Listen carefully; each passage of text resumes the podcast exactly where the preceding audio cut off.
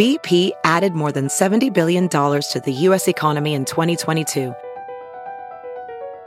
Investments like acquiring America's largest biogas producer, Archaea Energy, and starting up new infrastructure in the Gulf of Mexico. It's and, not or. See what doing both means for energy nationwide at bp.com slash investing in America. Have you heard you can listen to your favorite news podcasts ad-free? Good news. With Amazon Music, you have access to the largest catalog of ad-free top podcasts included with your Prime membership. To start listening, download the Amazon Music app for free or go to amazon.com slash ad-free news podcasts. That's amazon.com slash ad-free news podcasts to catch up on the latest episodes without the ads.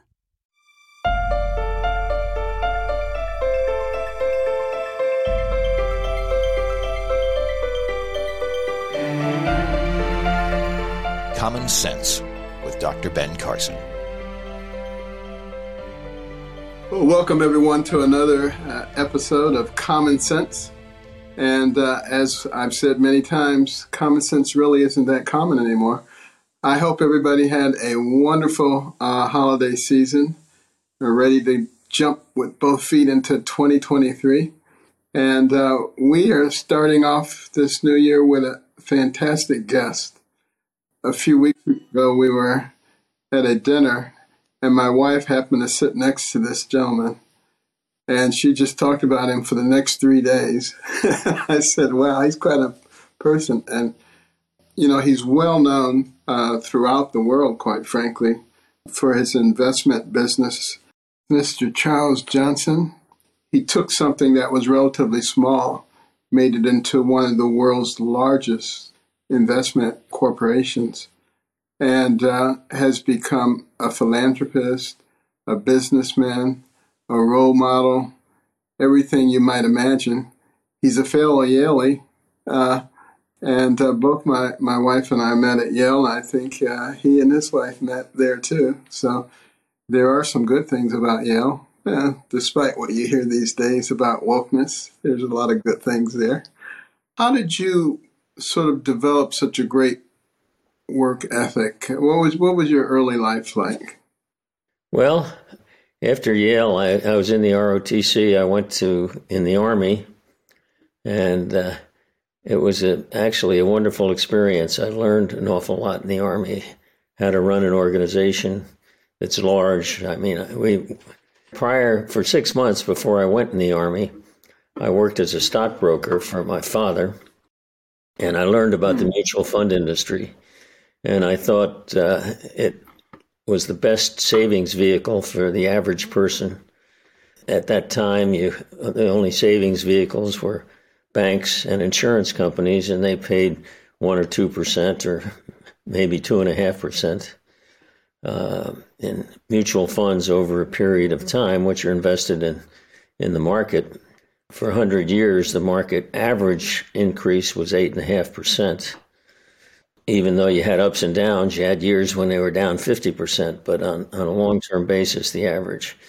And so I, I kind of fell in love with the mutual fund industry, went in the Army, and uh, my father had set up a, a small mutual fund. He was a retail broker for his, basically for his retail brokers to sell and uh, he retired while I was in the army. And I told him that I thought the mutual fund industry was fabulous, and that I would like to do that after I got out of the army. Hmm. So I took over Franklin when I was 24 years old. We had 2.3 million under management, and uh, I, I, I knew that we couldn't sell it through one firm, so we I set it up so that we would sell it through multiple brokerage firms. Mm. And it was a, a, tough slog. I learned a lot. Uh, I'm sure it was a big learning experience because there, at that time you really didn't have a lot of role models to model yourself after. No, they were the biggest mutual fund at that point. Uh, had about it was investors uh, diversified services had about 2 million under management. I mean, 2 billion under management. and uh, so it was a it was a very small industry, and it really wasn't well known. And uh, a big part of its growth had to be to educate the public. So, you know that that was one of my endeavors. By I took that over in 1957, and we grown it to about 10 million by 1961. Mm. Uh, and uh, and of it, course, today it is a multi multi billion dollar endeavor. but but you look you look so young to be ninety, almost ninety years old. I That's, just turned ninety last week.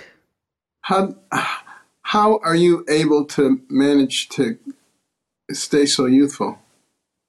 well, I don't know about that. If you if you looked at me close up, up I probably wouldn't quite as as useful, but uh, TV helps you. uh, but but I I have, I've exercised all my life, and uh, I think that had has had a lot to do with my being able to stay active. And when's the last time you ran a marathon? Well, I I ran four marathons when I was fifty and fifty one years old. Mm. And uh, so that was 40 years ago. That's a long time past, but I was I was in great shape at that point, as you can imagine. And That's fantastic. My goal was to break four four hours, and the the final marathon I ran in three fifty six. So I felt like I'd reached my goal. That's pretty good. Now, um, as a, I always like having Yalies on the program, uh, but. Uh, and you've been a big ben- benefactor for you, one of the biggest ever. I, I, think you were the primary benefactor for the two new residential colleges. That, that's right. I was on the Yale Corporation uh, some years ago and became very intimately Im- involved with the university. But uh, I, I'd like to, to hear your thoughts about the wokeism that's going on in our universities today. Do you, do you think it's just a passing phase or are we really fundamentally changing into something else? Well, I'm as worried about the future as I've ever been. Future of the country and its freedoms. And wokeism is uh, is a divisive, very divisive uh, philosophy, and uh, I think is a cancer on America, on the United States. Uh, so I hope it's a passing fancy, but uh, it seems to be taking hold in our major universities and even in the armed forces. I, I, I too am very worried about it because they're starting at such early ages now, the indoctrination. And of course, it was uh, Vladimir Lenin who said, Give me your children to teach for four years, and the seed that I sow will never be uprooted. Yeah. And uh, and that's why they're starting so early. By the time they get to college, uh, they're pretty indoctrinated by that point, and it's going to take some people who really kind of understand what's going on, not to just attack them, but to help them to be able to discuss things. Because of what I've found in dealing with these young people is if you can get them to try to articulate the basis of their beliefs, they quickly run out of the ability to do that. And but if you engage them in a pleasant way, you can actually help to change their minds. But if it's very confrontational, uh, they just dig in, and even though they can't explain the, the basis for their beliefs, they just dig further in. And we have to understand that concept, I think, if we're going to make it as a society, because it seems to me that the biggest threat to America right now is divisiveness and hatred. It's not it's not Russia or China or North Korea or Iran, but it's us allowing ourselves to be manipulated and uh, thinking that we're each other's enemies just because we may have some disagreements. And as I always say, if two people agree about everything, one of them isn't necessary and uh, you know we we just really need to because when you think about the early history of our country, we had diverse communities. Uh, very frequently, 20 families, 50, 100 families, isolated from everybody else. And yet, not only did they survive, they thrived because even though they had differences, they, they knew how to work together for the common good. And uh, that has characterized the rapid ascent of our nation. And it will characterize the rapid descent if we don't get our hands around it pretty soon. Yeah. So I, I couldn't agree with you more. And uh, you wonder where it's coming from because it's extremely well organized. Yeah, it is. You know, they've infiltrated the schools, the grammar schools, uh, the colleges. And how how has that happened? And how has it happened so fast? It's it's uh, you know yeah, or, or has it been a long time in the planning? Because uh, Khrushchev, you remember him, uh, told Eisenhower, Your grandchildren's children will live under communism and we won't have to fire one shot. So I, I think they've sort of been planning our demise for a long time. And, you know, part of that involves gaining control of the educational system. And another part involves gaining control of the media so that you can spoon feed the people and shield them from what you don't want them to know replacing faith in God with faith in government, raising the national debt to astronomical limits so that you can justify massive taxation, redistribution of wealth, and complete dependency on the government. All of that seems to be going on. What, uh, what do, you, do you think that there may be some real organized plan, or is it just the natural devolution of society? Well, it's interesting because I have a theory that's a little bit crazy. People will look at me as insane. but Russia, when it had its revolution, one of its pre- primary goals was world communism. And they came to the US in the 30s and made some good headway. There were candidates running under the Communist Party as, as late as the uh, early 1950s. Uh, the Cold War, I think, and uh, the takeover of Eastern Europe, I think, ended that in the U.S. But I think it's still there. And I think we're in another Cold War with Russia and that they are using uh, technology and other things to undermine our country and mm-hmm. putting forth the narrative and to be divisive and to that that our heroes of the past, the Washingtons and Lincolns, were not heroes at all. They were bad people and had bad motives. Uh, but that's that's uh, you know a step towards destroying our patriotism and our country. Well, I think you're exactly right. I don't, I don't think that's far out at all. I think it's very logical. And you know, you're obviously a very smart man. You're Yalie. So that tells you you're smart.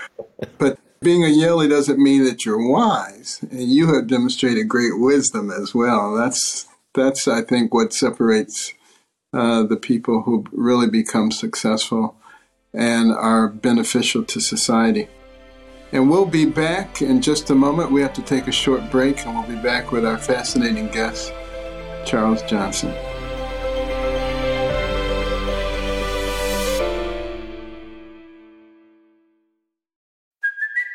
It's Kaley Cuoco for Priceline. Ready to go to your happy place for a happy price? Well, why didn't you say so? Just download the Priceline app right now and save up to 60% on hotels. So, whether it's Cousin Kevin's Kazoo concert in Kansas City, go Kevin, or Becky's Bachelorette Bash in Bermuda, you never have to miss a trip ever again. So, download the Priceline app today. Your savings are waiting. Go to your happy place for a happy price. Go to your happy price, Priceline. As a professional welder, Shayna Ford uses Forge FX to practice over and over, which helps her improve her skills. The more muscle memory that you have, the smoother your weld is. Learn more at meta.com slash metaverse impact.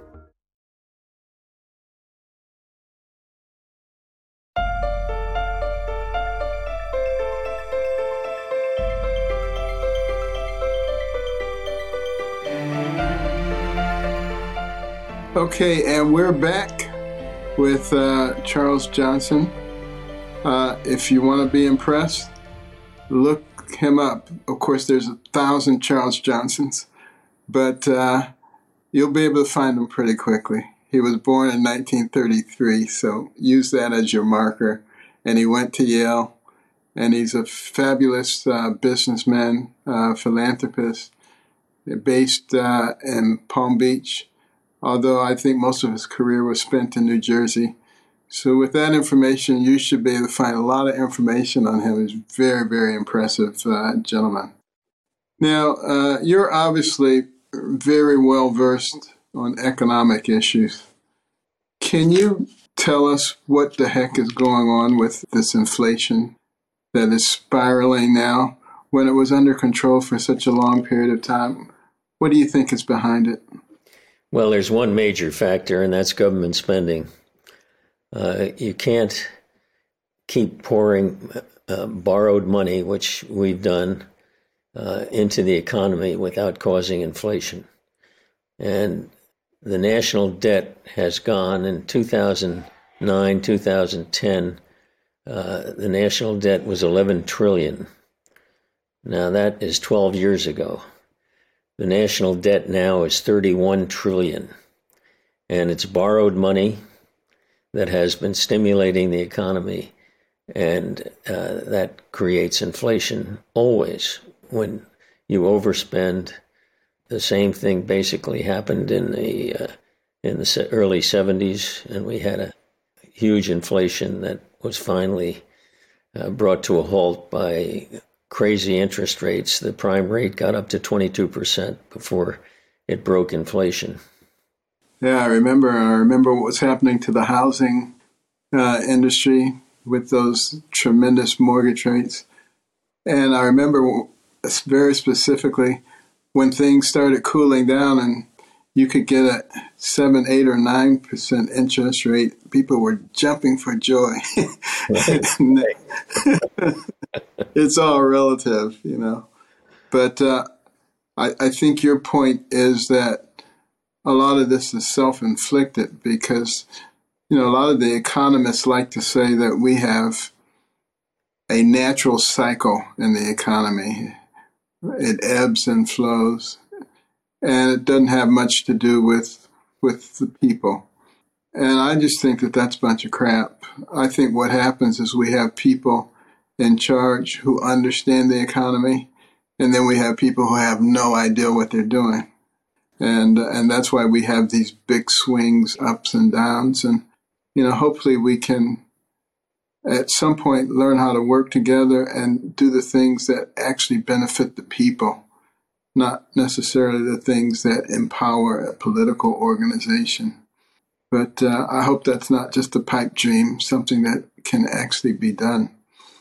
But uh, you probably have been sort of following the stuff that's been going on with the cyber currency and the the young man. The the poster boy for what I believe is essentially a fraud.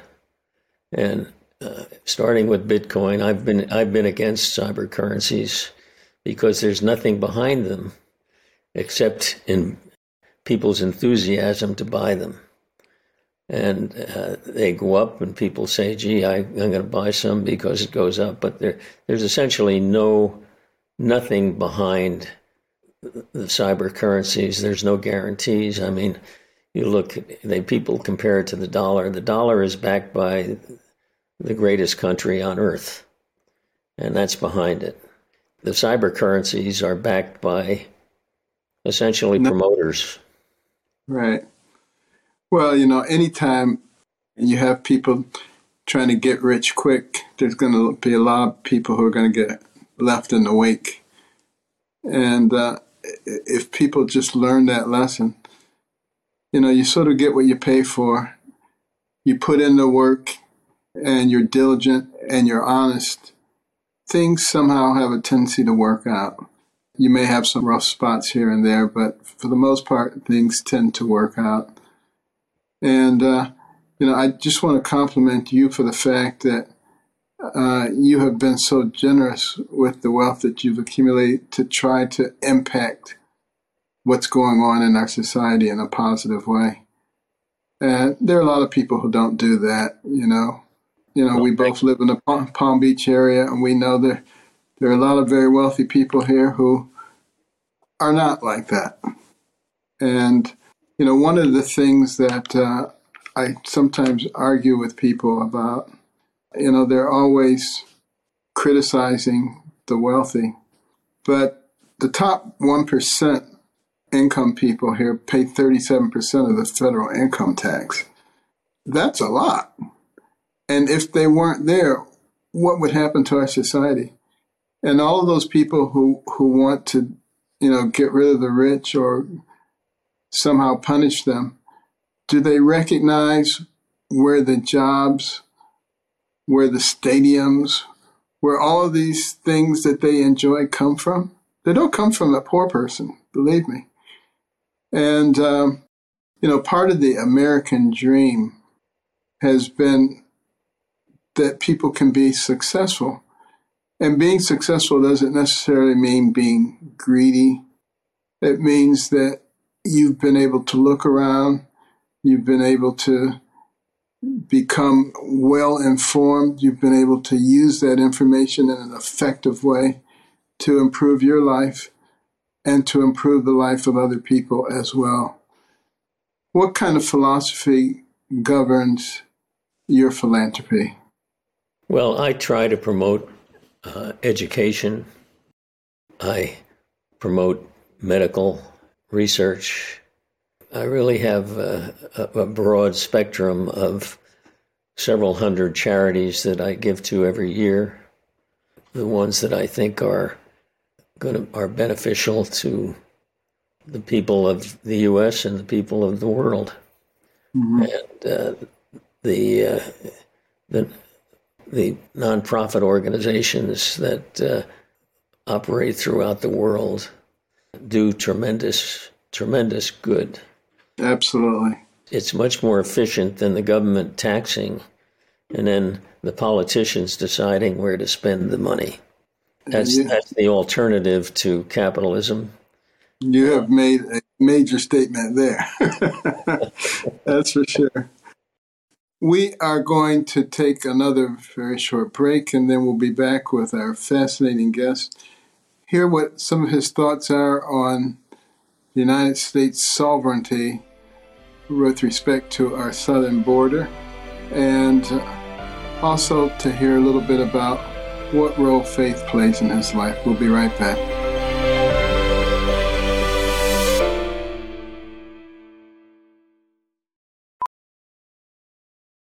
VR training platforms, like the one developed by Fundamental VR and Orbis International, are helping surgeons train over and over before operating on real patients. As you practice each skill, the muscle memory starts to develop. Learn more at meta.com slash metaverse impact. I normally find bras to be so uncomfortable and constricting, but Skims has changed that. You know I love Skims underwear, so I finally tried their bras, and Skims has delivered again. Skims bras are worth the hype for the amazing shape and support they give, but what I wasn't expecting was how comfortable they are too. I've tried so many bras in the past, and the main issue that I have is that they weren't supportive enough, to the point where they felt slouchy. I love my Skims wireless form bra because it's so comfortable and supportive. The older I get, the more I care about actually being comfortable in what I wear every day. And with my wireless form bra, I no longer have to sacrifice my comfort for the support I need. Shop Skims bras at skims.com, now available in 62 sizes, 30A to 46H. Plus, get free shipping on all orders over $75. If you haven't yet, be sure to let them know we sent you. After you place your order, select podcast in the survey and select our show in the drop down menu that follows.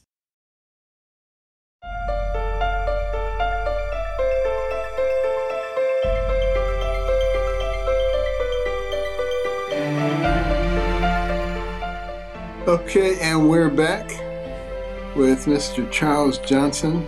Fascinating American success story. And I hope you will avail yourself of information about him because it's really quite inspiring.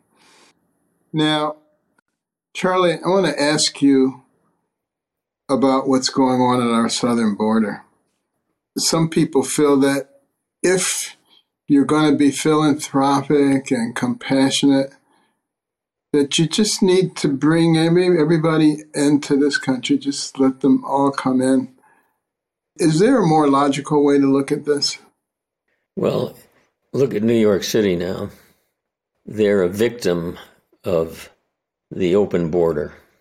And the mayor just asked the federal government for $2 billion to handle the influx of immigrants.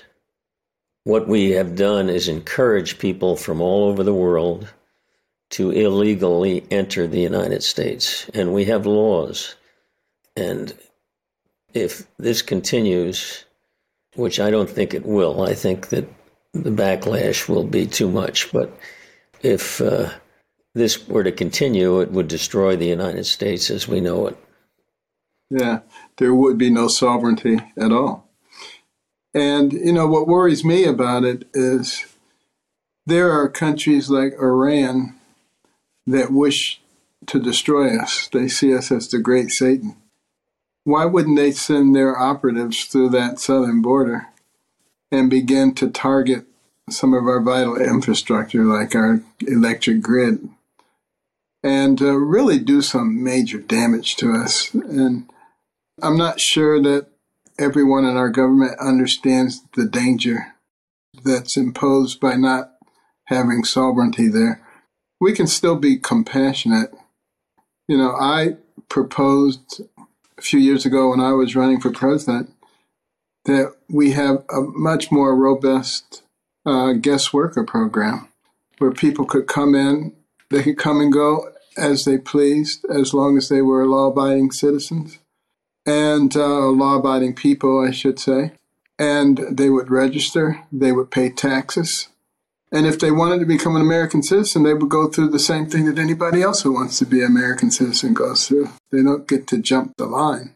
But in the meantime, you know, they can be improving their financial situation, helping their families back home, and uh, not breaking the law and destroying what will uh, eventually be a destruction of peace and tranquility in our society if we bring everybody in. You just won't have a society, quite frankly. And so, it's not only the the uh, downtrodden who are coming in; it's it's criminals, it's drug dealers, and the coyotes that they call them, who round up people to come in, charge them five or ten thousand dollars to get them across the border, are raking in billions of dollars. And the drugs that are coming in with them and the criminals that are coming in with them are very destructive to our country, to our population, and uh, eventually will destroy us. Going to be extremely costly I don't think we even understand what costly means anymore. We, we throw these numbers around, trillion. Does anybody really even understand what a trillion is? I mean, that's a thousand billion. If you were to try to count to a trillion, one number per second, which you can't do because it takes you longer than that when you get into the bigger numbers. But if you could, to count to one trillion, it would take over 53,000 years. So, just to kind of put it into perspective, I mean, we are talking massive, massive amounts of money as a result of some of the things that we're doing. But uh, I want to ask you what role does faith play in your life? I believe in uh, essentially Christian principles, and they're not much different from Jewish principles or other religions around the world. And uh, I think if people live by them, that they will have a happy, successful life. Absolutely. I mean, our Judeo Christian values teach us to love your neighbor. Uh, when you get rid of those values, you get substitutions of things like cancel your neighbor if they don't agree with you or if they have a different yard sign than you have. And uh, that's creating a lot of malignancy in our society right now. And I think it is laying the groundwork for the total destruction of our society. And that's why we work so hard at American Cornerstone to try to change that. And I encourage everybody to get involved because if we just sit around and complain about it, it's not going to work. And if, and if we're not willing to stand up for what we believe in, we're going to lose our society. You can't be the land of the free if you're not the home of the brave. You, you got to be willing to stand up. Sometimes you have to take some slings and arrows in the process. I can certainly testify to that. But somebody has to do it. And what if those who had preceded us had just sort of said, well, eh, well, whatever will be, will be, we would not have this great nation that we have now. And uh, we have to be willing to, to fight for it and not let people manipulate us and make us think that we are each other's enemies. That is going to be one of the keys to our success. Now, I'd like to ask you, Charlie, what do you do for fun? What are your hobbies? Well, I've exercised all my life, and uh, handball was a hobby of mine until I was in my 60s, and that that I think kept me healthy and helped me keep my weight down, which I have to do by dieting now that I can't play active mm. sports like that anymore. I have played golf, uh, not very well. It never never was a passion for me, but as as you get older, there's not much else that you can do. but I I enjoy golf, uh, but I don't I don't play all that often anymore. Yeah. Uh, well, my what what I do now to, for competition is play bridge. Mm, okay. And bridge is a great great uh, uh, activity to keep you thinking and keep your mind active. Well, before we depart, you know, you've lived 90 years and you certainly don't look it and you certainly don't sound it. And I hope when I get to be 90 years old, I'm anywhere close to what you're doing. But um, we have a lot of people out there who are searching, uh, who are struggling, who are discouraged, who feel like giving up who feel like America has seen its best days. What would be your parting words to those individuals? I think having a job and working gives you pride. My father used to say, All work is honorable. He says, If you're going to be a janitor, try to be the best janitor that you can be. And uh, that was always good advice. And I think that not working is debilitating and destructive. And you lose all your confidence and you're dependent, uh, which is a depressing uh, situation. So I think, I think uh, no matter what the job is, that people should work even if it's for charity, if they don't need the money. There's value in work because you learn skills, you develop relationships, opportunities are presented that you won't see sitting at home. And uh, I, I think what you just said is that's why you're where you are wisdom.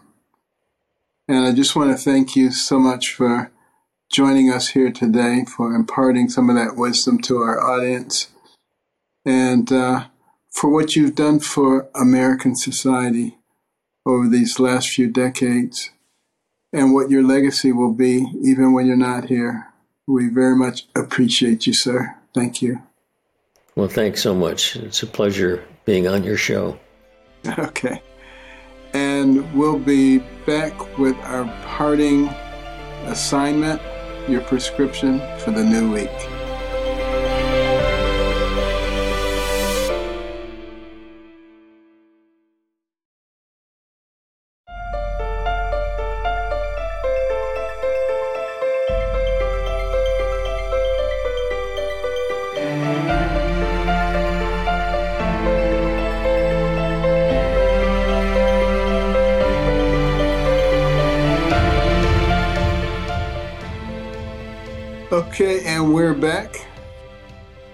You to think about what you can do in your community, in your sphere, to improve the lives of other people. Just think about others first and see where that leads you. Because I believe that if you do that for a week, you're going to have a hard time stopping. And that will sort of become the modus operandi for your life. And you know, that's where true happiness comes from. Uh, true happiness doesn't come from great wealth or fame, it comes from relevance. And that's how you make yourself relevant. Is the world and is your community a better place because you are there? That's a determination that you make. Nobody else gets to make that. And we'll be back again with you next week. Make sure you go to Spotify or any of the other places where you get your podcasts. You can go back and review all the ones that were done before. They're very inspirational. And uh, make sure you rate us and review us, tell your friends. And uh, let's do everything we can to bring common sense back to America. And remember those cornerstone principles faith, liberty, community, and life. See you next week.